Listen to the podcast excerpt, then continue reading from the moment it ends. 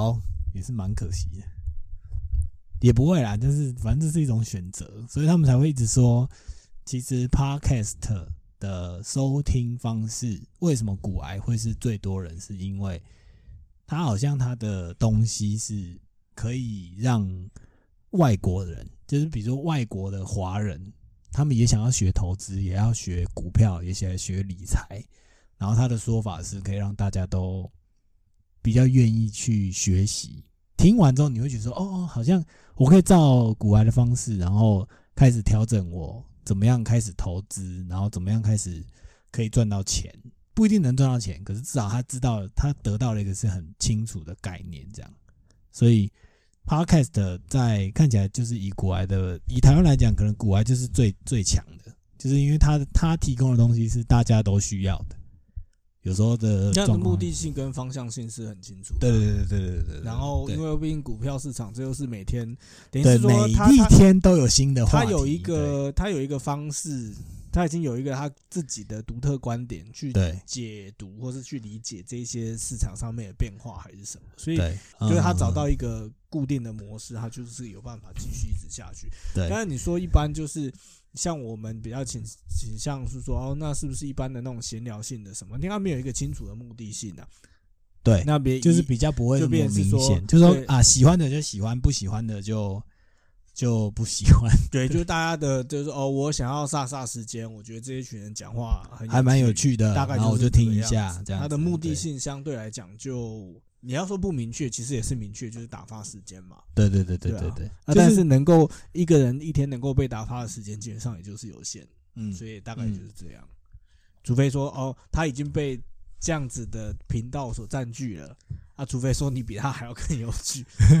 或者是之类的，你只能抢在说哦，他可能他这礼拜已经听完百灵果，他已经听完台通，然后他也听完台通，然后他变成说哦，我糟糕，还有一些多的时间，那我来听听看其他人的这样子，对对啊。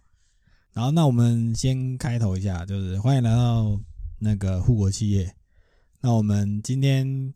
也是跟大家分享几个主题。那第一个主题是。这是一个 Death Punk 解散哦，但是因为我跟戴普先生都有在听音乐了。，Death Punk 可让我印象最深刻的第一首歌是 One More Time，就是他是跟那个银河铁道合作的那一部那一部啊，和应该应该说银河铁道的作者，然后他就帮他设计了 MV 里面的主角。那他是用二次元的方式，在 MV 里面他是二次元的方式看到这个 MV 的时候。不知道为什么，就是我对银河铁道的人物设计，我内心就是有一种觉得说，哦，这种这它里面的女生，让我会觉得说，我她就是我可能做梦会梦到的女神。他们那种设计的感受跟那个人物的呈现，就会觉得说，哦，我喜欢，我觉得这个女生是漂亮，是是让我印象深刻。然后接下来搭配他们的歌，就是跟整个。故事 MV 的故事会让我印象非常深刻，所以之后我就开始一直有在收听 Def Punk 的歌，然后到后期就是因为以前我们大学还没有 YouTube，YouTube 可能还不盛行，然后就是 download MP3 嘛，那他们的歌就是会一直存在在我的就是歌单里面，就说啊，他可能用用随机播放的时候，他们的歌就是会出现在我的歌单里，然后我就会去。去听，然后去去感受他们的乐乐曲这样子。那这一次在前几天他们宣布解散之后，他们在 YouTube 上面也放一段影片。然后，因为他们两个出场就是都戴一个很像机器人的盔甲、机器人的头盔嘛。然后就是其中一个人在影片里面很明显可以，你可以感受到说，就是一个人对另外一个人感觉就是因为一个人走比较快，一个人走比较慢。然后接着，另外一个人呢就要求了，就是其中一个人就要求对方说：“好，你帮我按一下自爆按钮。”然后就这个爆炸，然后就是让大家有很多想象的空间，就是说啊，每次做音乐可能做到一段，做到越后面，那大家每个人都有每个人自己想要呈现的方式，或者是创作的理念，或者是什么 something，会让对方就觉得说：“OK，好，maybe 我们应该走自己的路了。”就是。因为当我们合作的时候，我们可能已经累积的，不管是财富或者是人气，或者是很多其他的东西。当我们累积到一定的量之后，我们会觉得说，OK，可能我想要做的东西不一定是你想做的，你想做的东西我可能不一定想做。所以在最后的最后，艺术家可能在对他们而言，他们就觉得说，好吧，那我们还是就各奔东西吧，反正天下无不散的宴席，该分还是得分。就是说你想做，那你就去做你想做的，那我也做我想做的。可是我们不会硬要我们结合在一起，说 OK 好，两边都同意，然后这个东西才可以发出去。那当然看到那个就是就是在整个 MV 的，应该说在 YouTube 上面的影片的过程，对，就会让我觉得说啊，对啦，又一个时代的终结，或者是一个艺术一个艺术家一个乐团的终结，就是啊，迟早还是。虽然我们早就知道会有这样子的状况，或者是我们早就应该要慢慢学习去接受，说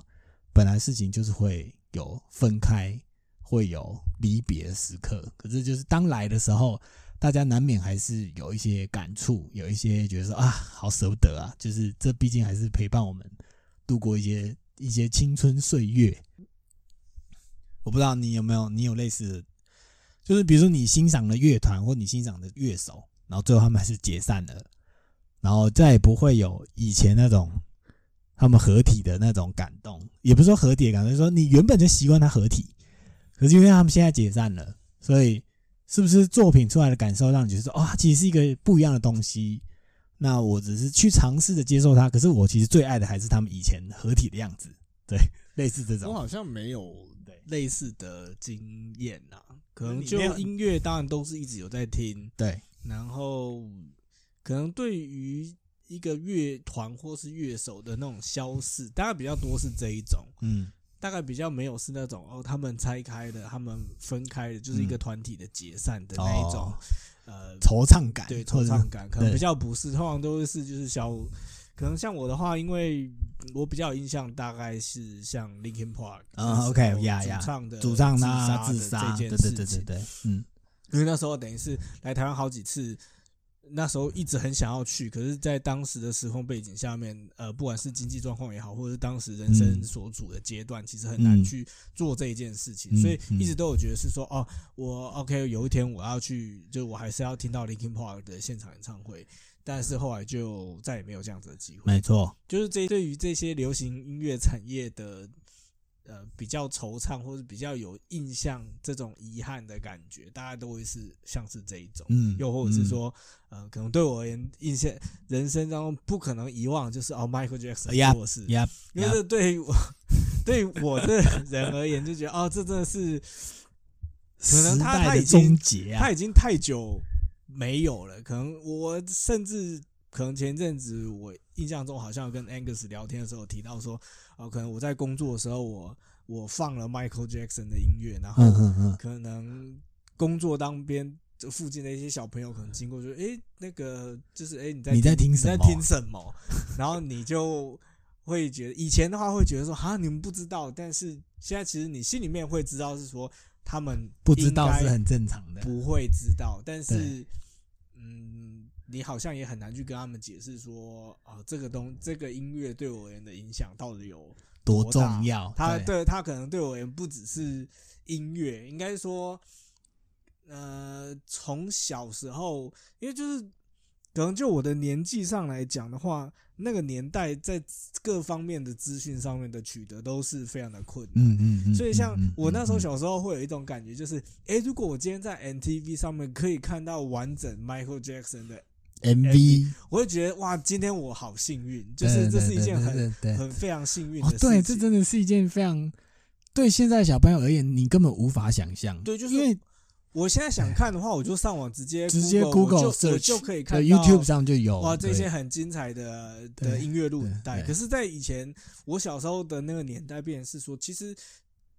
我你只要在电，类似说你真的只要在 MTV 有一天晚上，你可以完完整整的把《Thriller》这一首歌的 MV 从头到尾看完，你就会觉得说，哇，今天是什么日子？是过年吗？还是圣诞节？就是对怎么运气这种这么好运气好的就是部分，就是这些现在的小朋友无法想象的事情，真的，而且是说那样子的编排，那样子的内容，即便是放到今时今日，你都很难去呃，我我至少就我的脑子里面，目前我搜寻不到有一个对我而言这么震撼，那么震撼，印象这么深刻。对这么经典的嗯，的 MV 的的音乐录影带嗯，嗯它整个的那种内容，哎、对，真的、欸，就是对你刚刚讲的，我现在其实我没有特别想过你刚刚讲的 point，就是哦，如果你今天可以顺利的看到从头到尾的某一个你觉得非常经典的东西，某一个非常你喜欢的乐手的从头到尾的 MV，这是一件非常幸运的事。就是我们以前根本就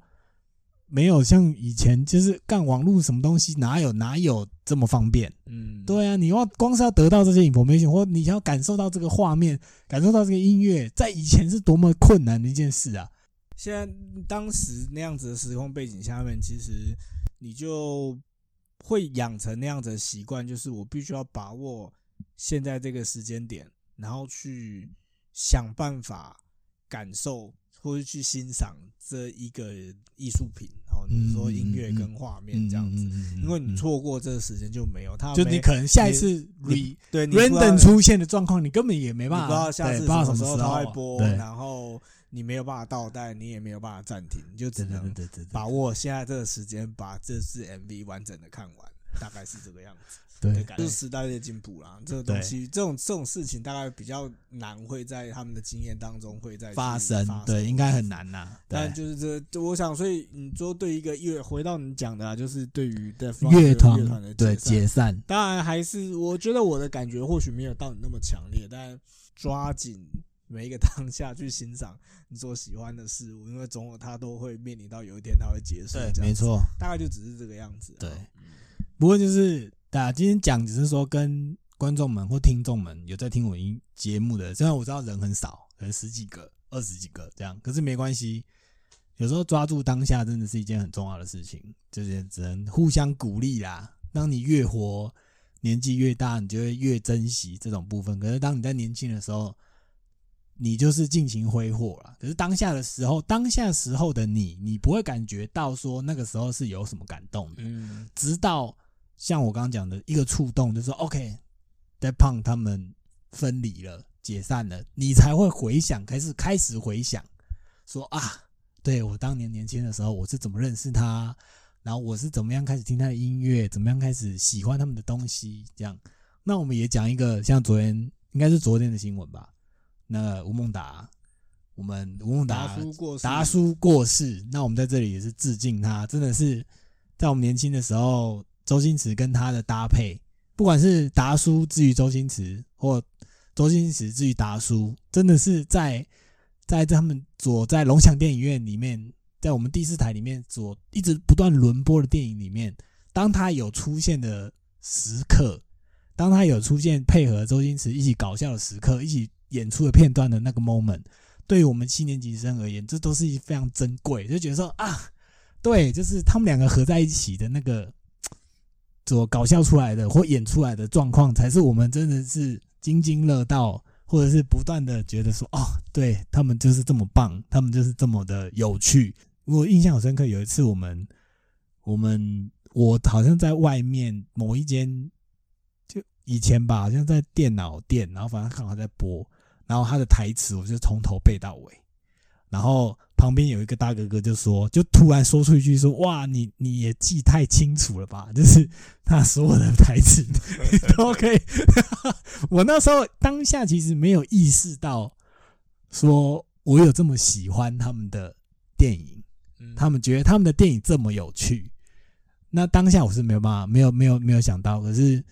现在事后回想起来，就觉得说，哇靠，我以前怎么可以这么记得这么清楚？我背我背国文、背英文都没带没记这么清楚，可是我背他们台词可以记得这么清楚。所以他们也就是像可能你刚刚讲的团体，就是一个互相相互成就吧。当然，绝大部分的讨论会是比较多是落在周星驰，好像他才是一个主调，他还是一个，他是但就是主角，对，有一些东西达叔不在，这就必须是他就是一个相互陪衬，然后来创造更高的那种境界，或是成就更难以去超越的经典。其实它、嗯，它就是必须要在一个就是互相辉映的状况之下，真的少了对方，其实这部电影可能就我们现在没有办法，没有办法想象，没有办法想象说当下时没有周星驰跟达叔到底是怎么样的画面。对他仍然是不是会达到今天在我们心中，是不是他仍然能够维持这样子一个高度？其实真的没有人能说是什么啊。当然有些人，家、有一些讲法，也就是说啊，经典难以超越还是什么。就是人生真的太多那种，就很可惜啦。我觉得你没有能够把握。虽然说他们现在新闻，因为就是最近呃达叔的身体发生状况之后，其实新闻就陆续都有在报嘛，对对对对，然后去去 follow 他的一些状况或者是什么。那到最近一直到昨天他确定他过世，那其实新闻也还是有在报。哦，我印象很深刻的是新闻上面，就是他最后一次好像上节目的时候，人家问说啊，你们真的有机会再合作吗？当时他的回应就是说，嗯，嗯只要嗯我还没有死死，他就还没有退休，永远都还有机会这样子。啊，我觉得这其实真的就也，哎，就是很感提醒人呐真的很感叹啊，啊真的回过头来看这段报告，永远都有机会，但机会是不是真的永远也都在那里？真的没有人说的准，因为生活应该说生命就是这么无常，你没有办法去确定说，就是你你可能真的还没有办法确定说你明天是不是还活着，嗯那你去想这一些说啊，没关系，我还有明天，我还有后天，或许我们嗯以后可以再嗯怎么样。如果今天真的不是呃真的那么难以跨越，还是真的有什么？我当然知道，有些时候其实掺杂的东西其实不是三言两语有办法说对没错，但是真的可以的话，我都我觉得也是，就是提醒自己，鼓励自己说，如果你生活当中还是有一些人遗憾或者是或者是什么的话，你想要表达的歉意，想要表达的感恩，我真的觉得就是不要等啊！嗯你当下想到，即 even 是一通电话，我觉得都是因为现在电话很方便嘛，手机大家都有。我觉得这个时代，虽然大家一直有时候就说啊，因为科技冷漠，就是我们就是躲在键盘后键盘后面，不管是去去攻击别人或怎么样。可是回过头来，另外一个方面就是表示说，当你想要表达你的感恩的时候，你就算只是发个 message，就算只是用嘴巴录一段呃语音，他都可以马上接收到。因为就是他没有当下听或怎么样，他一定能够接收到，他能够知道。就就因为有时候不是他不愿意，就是如果他刚好没点开，那当然是就是刚好可能 maybe 天意或什么之类的。可是当下你做这个动作的时候，对你自己而言是一种解放，就觉得说哦，再怎么样我还是尽到我可以做的部分了，就是我还是留一段感恩你的话，留一段对不起，就想对你说声抱歉的话，或者是留一段让你觉得说我很喜欢你，我很很对你感受到怎么样的话，至少再再怎么样，以现在的科技而言，是让你能够有这个能力，你想到你就做。那对方有没有接收到，当然是另外一件事。可是对你自己而言，那是你已经踏出那一步了，就会更更更好。我觉得有时候科技就是不能只讲坏的啊，嗯我帮大家讲一些好的，这样。是对对对对，我不知道，可能回到是说现在的，当然今天就我觉得好像听起来就变成是说都在讲一个伙伴关系。啊，我不对啊，我不知道啊，可能带回到嗯我们这个频道，可能过去过往的主轴，基本上仍然不是那么太心灵鸡汤的东西。啊，对对对对，能会回到就是产业上面有那样子的类似那种伙伴关系吗？就是这么经典的，或是这么无敌的伙伴关系嘛？就是只说，可能类似像只要是周星驰跟达叔遇到一起，必属佳作。我不知道在那个在在产业界有有类似这样子的一个，呃，我觉得如果以现阶段来讲的话，当然我们酷国企业原本的主轴是跟大家分享，就是每一个产业在台湾的不台湾这个小岛里面，每一个产业都是很重要的。我们没有办法说谁是值得放在台面，谁不值得放在台面。那当然说，如果我们用，因为我们很常举台积电的例子，那台积电就是它在半导体里面，它的应该说它把，嗯，它把半导体制作，不管是做制作 IC、制作 CPU、制作各种晶圆晶圆的代工，那当客户提出他想要的东西的时候，那台积电都可以尽全力帮他达到。然后台积电除了帮他尽全力达到之外，台积电自己本身也可以让客户感受到说，因为我们在半导体里面就是依靠，基本上是摩尔定律，它不断的提醒我们说，每一年，那我们晶圆的的内在原本可能，我们举例啦，就说可能在十年前，一个晶一个 CPU 里面可能只能搭载多少个 chip，多少多少个呃多少个元件，在一个小小的 CPU 里面。那摩尔定律是告诉你说，每过一年，它它原本是一百，可能过了一年之后变成一千或者是五百，就是我有一个等比级数上涨的一个状况。那台积电目前的技术水准来说，它一直不断的在在符合这个定律，就是说，OK，今年是一百，明年就是一千，再后年就是一万，就是我可以让你满足这样子的发展曲线。那当然，可是因为现在。不管是在 COVID 的冲击之下，那我们宅在宅在家的经济体更需要这样的东西。之后，台积电突然它的重要性突然被提升到全世界都没办法忽视的境界。比如说像美国就知道说，我今天不管是我最重要的就是我的国防，我的 F 三十五要开发，那我 F 三十五上面所需要的晶片，所需要搭载的人工智慧。如果今天台积电没有办法生产出它的产品装到我的飞战斗机上面的话，那就是一个非常严重的事情。因为我原本一秒钟可以算一千万次，变成对方可能敌对的对手可以算算到一千万次，我反反而达不到，这就是一个很大的 gap。或者是说我能够得到他的 chip 之后，我一一秒钟我可以算两千万次，对方只能算一千万次，所以我可以算出所有它的可能性，然后把对方击倒。这种事情就有点类似于，就是说，原本我们其实就是台积电，有点原本有点像达叔的角色，就是他不是主角，因为主角可能是美国嘛，美国就是周星驰，他就是这部电影《逃学威龙》，或者是我要我要你我要你扮演什么？对对对对对对对对对对，你要配合我。可是当可是当越合作到后面的时候，大家就会感受到说，哦，没有，当台积电不存在的时候。美国你是当不了周星驰的，你你根本就你根本就没办法发挥你全部的实力，因为你少一个部分，因为有些部分就是需要别人搭配你。嗯，对对对，所以在半导体里面，就像你讲的，你比喻的非常的完美，就是说周星驰跟达叔就有点之于台美国跟台积电，或者是其他各个科技产业之于台积电，台积电就是那个达叔的角色。你一开始可能十年前你不觉得达叔很重要。因为这个电影，其在在我们讲达叔就只是个配角而已。可是越走到后面，你们就当我一回，当你越需要，或者是你想要更精进的时候，你就发觉说，如果有达叔在，我精进的速度会更快。嗯，我不用，我不用自己，我也不是也不是说自己不努力，可是我自己所需要，我自己可能只有某部分特色。可是当达叔加进来的时候，六十加四十就变一百。嗯，然后变成或者是五十五十了，就是啊，如果没有达叔，我根本就只能达到百分之五十，另外五十我根本完全做不到。对，所以就是在科技业里面，的确就像你刚刚举例的，就是这个事情其实一直都存在。Microsoft 发明了 Windows，发明了 Office，那今天如果没有 Office，没有 Windows，然后没有 Excel，没有 PowerPoint，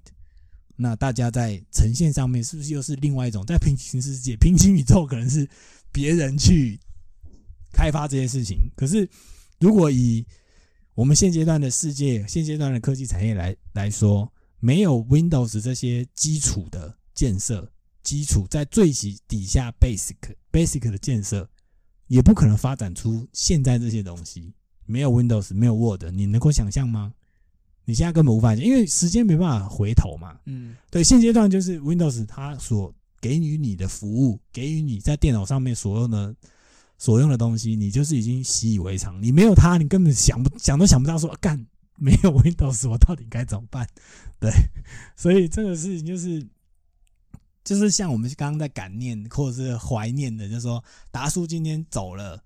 那可是当我们回头看以前的那些周星驰的电影，你发觉当达叔不在那个部分里面的时候，是不是这个电影还是能够还能够成为那个经典呢？其实是。大家会要回想，现在是结果论，你就很明显知道说干一定不可能。如果没有达叔的话，根本就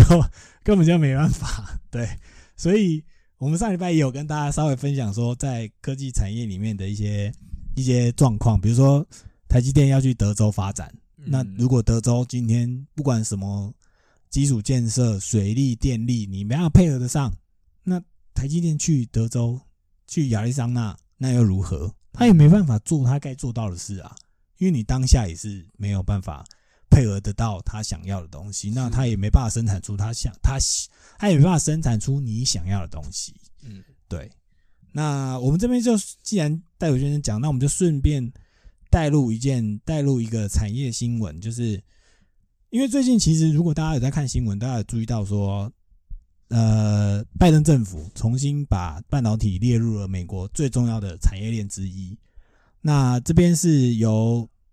有透过一个新闻，是说台积电列入 China Free 供应链，力求地缘政治冲击降至最低。那我想，如果大家有在不管是看新闻或者网络新闻，什么很多政论节目，我是不我是不知道算不算自嗨啦，就是说台湾跟台积电是不是应该要等于，就是美国其实是为了保护台积电，那就顺便保保护台湾，还是说他是为了保护台湾才等于保护台积电？其实这个事情现在看起来是无法分割的，因为他们都知道说，他在新闻里面就讲说，为了加速建立不依赖中国的供应链，美国正联手日本、南韩与台湾等同盟国，他竟然用同盟国，用国哎、台湾变国了，打造涵盖半导体、电动车以及其他重要材料的 China Free 供应产业链。那其中在正中央的部分，当然就是我们的台积电，因为说实在，台积电就是对，因为我本身在这个产业里面，我们就知道说，台积电其实它在各个方面，各个不管是设备商，或者它本身制成、本身产产那个工厂里面的制成，或本身的企业文化，它的确是造就了一个没有任像全世界没有一个国家可以像台积电这样，就说 OK 好，我弄个晶圆代工。然后你你不依靠我，那拍谁你你也找不到第二人。就是台积电现在已经做到这种很夸张的境界，所以就像大家讲的，台湾等于台积电还是台积电等于台湾？说实在的，现在很难很难区分呐、所以美国很清楚啊，美国很清楚啊，就是说你台湾现在就是未来十年谁可以在自己的国家产生一个像台积电这样的半导体？代代源、晶圆代工的厂商或者是工厂，谁可以发展的出来，谁就有可能成为下一个喊话的人。可是目前看起来，全世界没有其他的人可以做到这样的事，因为台积电又领先太多。然后，不管是他跟设备商要东西，或者是他希望台湾政府或利用岛内的人力资源去协助他完成更先进的制程。都是已经早就超越其他国家好几年，你可能其他国家就是你要花个十年二十年才有办法跟上，就五至少五年啊，最低五年。我自己喊，我自己觉得，因为我去过中国大陆 support，我觉得最低五年。可是你这五年，你觉得你成长了五年，台积电难道不是继续成长五年吗？嗯，所以基本上根本就是它就是一直不断的在精进之后，很少人能够跟上。可是当然现阶段。以半导体产业的状况来讲，就是大家已经发觉到摩尔定律的定摩尔定律的极限，就是当我们从五纳米、十纳米降到呃不十纳米、五纳米降到一纳米的时候，再萎缩下去到底会变怎样？嗯没有人能够想象得到接下来会发生什么事。就是其实对我而言，我是会觉得说终点线已经出现了，就是说可能 maybe 一纳米就是终点线。那终点线摆在那。台积电为什么做得到？当他做得到的方式是什么的时候，其他的国家，假我们就直接直接讲中国中国好了。他如果今天安排安排一个商业间谍在台积电里面，把能偷到的东西全部偷走，那就表示中国也有可能到达一纳米的那条终点线。嗯对，当然以其他国家的方式，或者说以以国际的法规来讲，当然台积电可以提告说、嗯 o k 你不可以偷我的东西，你偷我的东西做出来的东西，你放在国际上，你就是违法。可是对，如果对中国而言，他他是站在说没有啊，我偷你东西，我今天用在我的军工产业上，嗯我才管你，我又没有卖给别人，我就光用在我的军工产业上就好了。这这这个后果其实是美国也，我觉得美国早就已经有预料到说，干这是很一件很恐怖的事，就是嗯 对不对？因为美国自己本身可能也做不到，就是啊，他可能也可以，就像现在讲的，他就是要求台积电去亚利桑那开一个厂，然后我就是希望你能也能够在这个厂上研发出到终点线的的产品，嗯然后装在我自己的军武军军那个我们的不管是战斗机还是坦克上。那最后其实大家的能力是一样的，就是说有可能我们现在往后推二十年，可能最后到最后其实是一个恐怖平衡，美国也这么强，中国也这么强，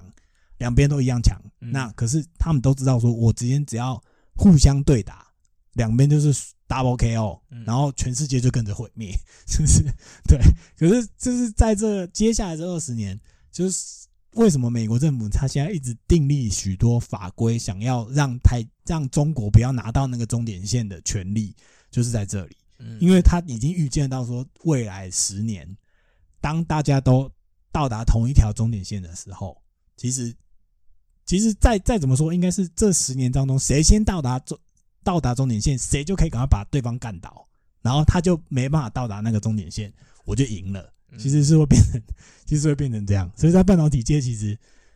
呃，台湾台湾我不知道啦，就是我自己我们自己生长在这段土地，我自己有感觉到说，可能就是在在十年吧。那有可能就变成是说，台积电接下来的目标就变成是说，当我到达终点之线之后的下一步，他们其实可能已经开始在做这样子的规划了吧？就是他们可能要比别人更，我相信一定有啦，因为以以这样子的规模来讲，他们一定早就想到也有想到这一件事情。也就是说，当你讲的那个哦，进入了一完成了一纳米之后，没有人能够想象说接下来是什么，他们嗯必须要成为那个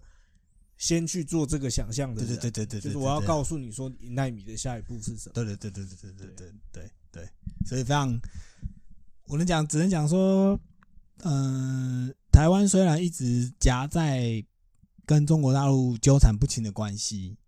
可是因为这样子的压力，因为这样子的的，对啊，就是压力来讲，我们岛内还是产生出了一个世界全世界都必须仰赖的东西，你没办法绕过台积电。如果你今天想要，不管是 NVIDIA，不管是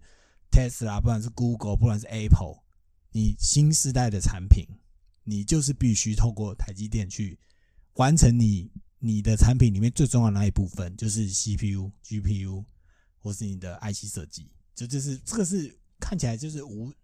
除非有人可以突破这件事情，可是其实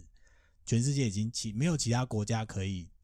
做到这件事情，因为半导体产业其实说实在对啊，我 们要顺便讲，对环境是一个很大的冲击。嗯我们就回到早教这件事情。既然护国企业是讲台湾的企业，那我们就必须把环就是早教这个这个对环保团体的他们所注重的事情，我们必须还是拿到台面上来讲。那对我自己 Angus 而言，我在半导体产业工作，我知道能源是必须的。我今天没有电力，半导体产就是半导体废厂就是挂掉。嗯你没有办法赢，你没有办法，除非你今天可以说服我说，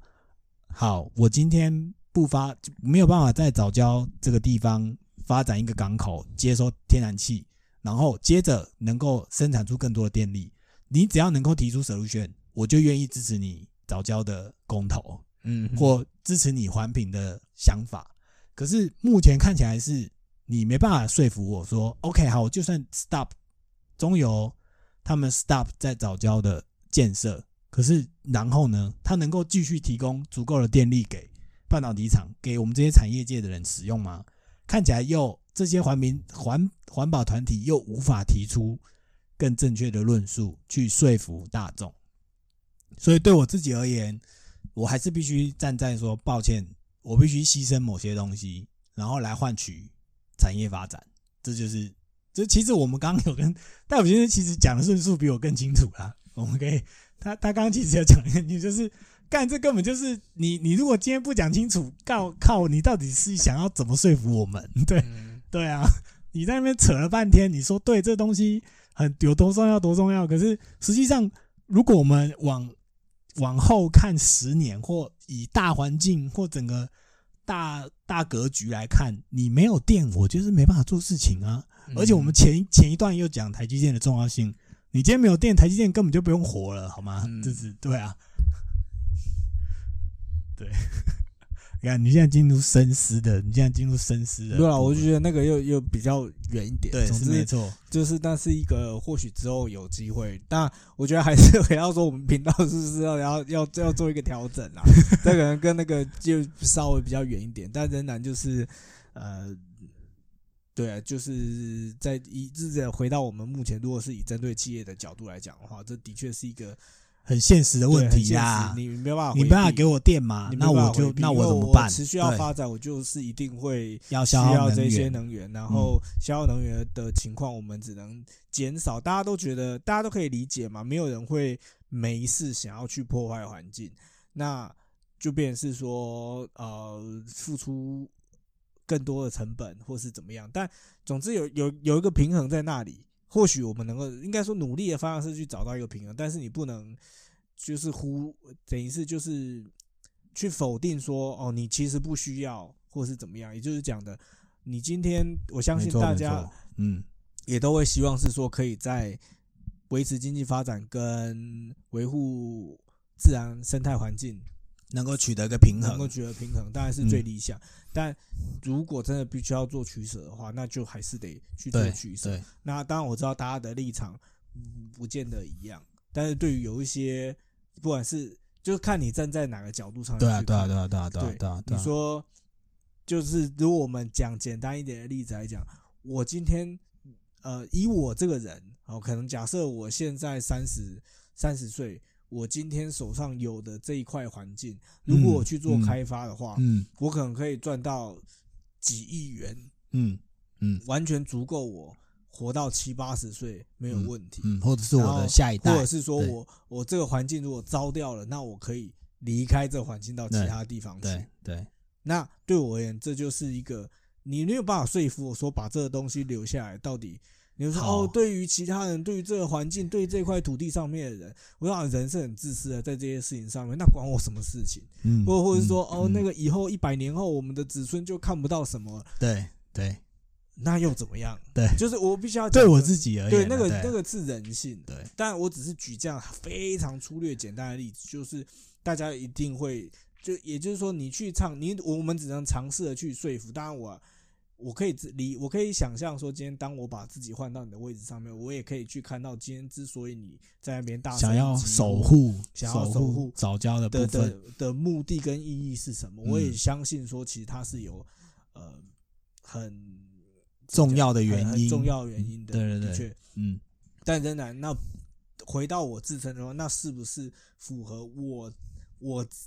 我这个个体在我自己的这个位置上面，对所得最大利利益，对对对不见得，是，那就是只能各自想办法去说服。嗯，但嗯是如也如果因为这个样子，它它就是一个例子，它没有一定的对或不对。那嗯，如果你要因为这个样子去对于对方有所有有，因为你就是你因为你不同意我，然后我对你有所指责，我个人对对对对认为其实大可不必啦。对，可是因为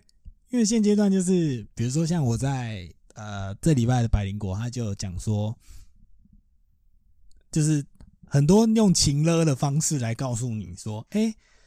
比如说我们就讲里面的主持人凯莉说，哎、凯莉你是个爱潜水的人，难道你不出来？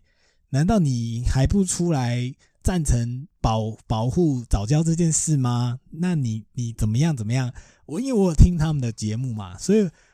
当下我听到的时候，我就觉得说干靠呗，因为凯莉她自己很清楚，就说干这其实我对你用这种理由来说服我，如果假设今天是面对面，你这样跟我讲，我一定会骑虎难下，或者是说当下的我就可以接受说 OK 好，对我懂你的意思，我签，就是嗯。我就愿意联署说好，我愿意赞成早教是要被保护的，嗯什么什么什么什么对。可是因为现在很多的 information 或很多的批评指教都是从键盘来的，就是干你根本感受不到这个文字的情绪，嗯。你就是只是到字面上来念说干你是白痴哦、什么什么什么这样子，嗯。你根本没办法感受到说我当面跟你讲，跟我在文字上面感受到的温度跟情感是什么样。嗯。有可能干你是白痴哦、是开玩笑，或者是干你是白痴哦、是严肃的骂你，嗯。这根本就是一个很大的落差。可是就是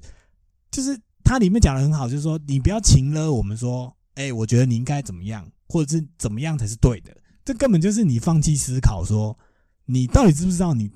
今天支持某一件事情，你的出发点到底是什么？嗯，因为对我而言，我就很明确，今天我是半导体，我就是在半导体产业工作，我知道没有电力就是不行。你早教的事情，我知道会影响到他们，可是我今天不盖这个港口，不没办法接收天然气，就表示我必须我没有办法有第三的替代方案去发展，就去生产出更多的电力来让我的 Fab 厂可以正常运作。所以对我而言，我的立场就是很明确，是怎么样怎么样怎么样。对，所以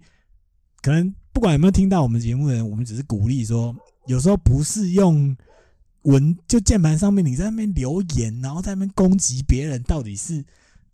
对我知道这是一个很方便的事情。你躲在键盘后面，你就是抒发你自己的感受。可是其实读到这个文字的人，他没办法感受到你的情绪。你就算写的再怎么激，再怎么靠北，再怎么激昂，可是当你如果你本人用一个不一样的心态去念的时候，其实感受是完全不一样的。嗯，所以他百灵果他们很很很有智慧的告诉大家说，请你不要情了，你自己认清楚整个背后的整个来龙去脉，那你自己做出最好的决定。因为 even 就算今今天环保的人出来联署，怎么或是希望大家能够来赞成这个公投，他也是实行他的公民权，就是他有是权利做这件事情，你也没办法去后面硬要说人家不对，就是你根本没有资格说人家不对，他只是实行他的权利而已。我理我理解这件事情，因为我没有听。我我简单讲，我个人理解这件事情，就只是当然文字没有，呃，文字没有表情，就是说你透过文字难以去理解到情绪，这我觉得那是另外，那是另外一个面向。对。但我觉得回到延续我刚刚讲的，就是在这一些的议题上面的讨论的时候，我们都是试图的去透过我们的立场去想要说服对方来支持我。嗯，那嗯我只能说，不要用情勒的一个方的的的原因，只是说那个并基本上情绪勒索，呃，它通常比较难去达到它的目的。对对哎，因为你要有情绪勒索，你要先达到情绪勒索这件事情，你首先要先建立，你要有关系才会有情绪，嗯你要有情绪之后，你才能去做对勒，索没。错，我只是就就就以逻辑上来讲的话，你要直接就是。我只是一个网络上面的不知名人士，我要透过，然后我要再透过不是当面，我是的，因为见面其实就叫做嗯，初步的关系建立，所以对对刚刚他说哦，你当着面跟我说我可能会签，对跟我透过，因为你完全没有关系，我只是在网络上面留言，又没有情，又没有文字，又没有带有情绪符号的时候，你要做情绪勒索的成功率基本上是低的，这是一个。嗯嗯。然后另外一个就是情绪勒索，今天你要知道，其实，在议题的这这类议题的讨论上面，你要的是去扩大你的支持群，就是认同你这个理念的人，嗯，他必须要认同你，而不是被你绑架。嗯但嗯你可以用绑架的方式去达到你的目目标哦，就是嗯我要过某个门槛，所以我情绪绑架勒索一百万人，大家跟我一起一起出来做这件事也行。然后你你的目标只是要过，那也行。但是你如果很清楚知道你是用情绪勒索的方式的话，你要知道，其实这一百万的票不见得是抱持跟你一样的理想，嗯，他只是被你绑架。嗯哦，所以你要知道说，如果假设你要再利用这一百万的基数再去做更多的倡议或者什么的话，你势必会遇到一点困难，你势必会就是它就是一个泡沫的一个状况，因为情绪勒索其实给人的感觉通常就是。呃，当然，就心理学上我们可以去细聊嗯这些东西啊，就是到底这是一个什么样子的概念。但简单来讲，就是他给人的感觉通常会是不好的，所以人家会嗯感觉到被你情绪嗯勒索。嗯嗯嗯，那嗯一旦是那是不好的感觉的时候，不好自然的人的本能反应就是离开。对，所以我就或者是会想要抗拒，对我就或者是想要跟你保持距离，或者是严重一点，就是我就是我本来没有什么感觉，但一旦我感觉到你在勒索我，所以就人家就直接叉叉，那老子就直接站到对对立面去跟你对干，对对，就是大概只只会有这几种结方果式，，所以嗯通我觉得还是一样啊。这以回到导保呃早教这件事情上来讲，我想没有所谓的我我不去说哪一个是对，哪一个是错，这样就是总之，我觉得你如果对于这个议题你有一些你的想法，你有你支持的的立场的话，嗯我觉得嗯就是鼓励大家试着去。表达认真的去表达去建构你的论述，嗯。然后好好的去告诉对方，然后去让对方能够理解哦，之所以呃支持呃，请你支持我的原因是什么，而不是用这种嗯。嗯就是非黑即白那种二分法啊，又或者是情绪勒索的方式去做这一件事情，我觉得基本上是没有帮助啦。对啊对，当然，你可能你可能到最后没有办法保护你想要保护的对早对教之外，你可能还还破坏了你跟别人的关系，对对对对，就真的没有没有没必。要啦，没意义啊。好，那我们这礼拜就到这里，谢谢大家，好，拜拜。